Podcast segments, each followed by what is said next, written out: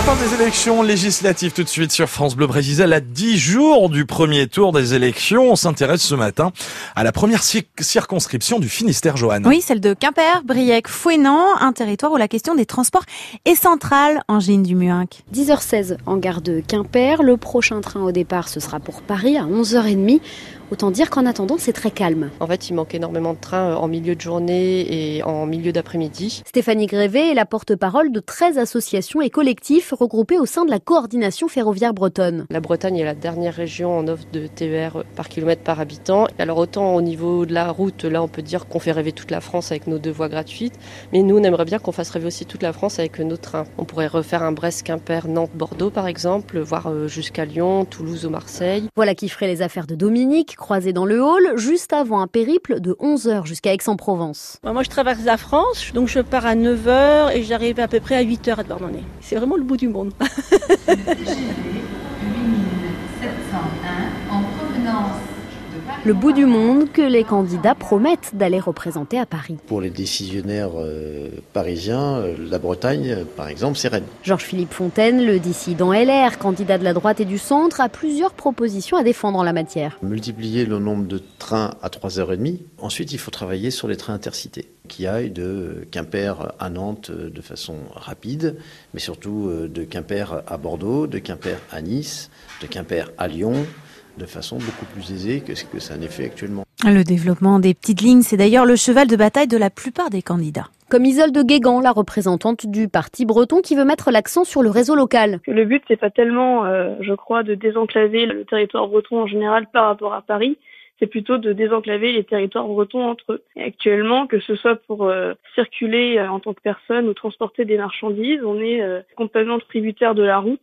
Il faut pouvoir aussi représenter ses intérêts au niveau national et c'est pour ça qu'il nous faut des représentants bretons à l'Assemblée nationale. Des petites lignes prioritaires également pour la candidate du Rassemblement national, Christelle Enaf. On a quand même été, le breton, faut être honnête, a été oublié. Quoi.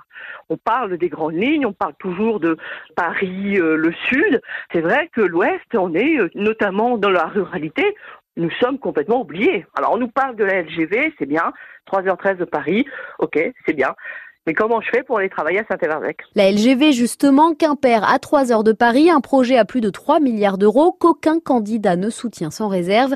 Tous, en revanche, sont unanimes sur la question des trains de nuit, là où le futur député, quel qu'il soit, promet de défendre le dossier. Et puis, il y a l'aéroport de Quimper, alors faut-il ou non le développer? La députée sortante, Anaïg Lemeur, qui se présente pour la majorité présidentielle, en est convaincue. Il faut le maintenir, mais il faudra réévaluer, notamment auprès des entreprises, pour voir la complémentarité qu'on peut avoir sur le territoire avec l'aéroport de Brest. Donc développer d'autres lignes, pas forcément uniquement euh, la ligne qui va vers Paris.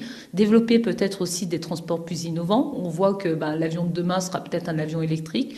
Quimper doit se proposer euh, pour être euh, la ville qui développera peut-être ces nouveaux transports verts. Pour Grégory Lebert de la NUP, c'est l'inverse en 2022, un tel équipement n'est plus d'actualité. C'est beaucoup d'argent public et nous, on n'est vraiment pas pour soutenir ce genre de subventions. Aujourd'hui, prendre l'avion comme ça, euh, pour un oui ou pour un non, c'est has euh, Nous, notre priorité, c'est de rapprocher euh, les citoyens de leur lieu de travail facilement avec des transports régionaux, des transports collectifs, le train, les transports en commun, favoriser le partage de la voiture, etc., etc. Mais concrètement, les députés pourront-ils défendre de tels dossiers à Paris? La candidate LR, Isabelle Ménard, en est convaincue.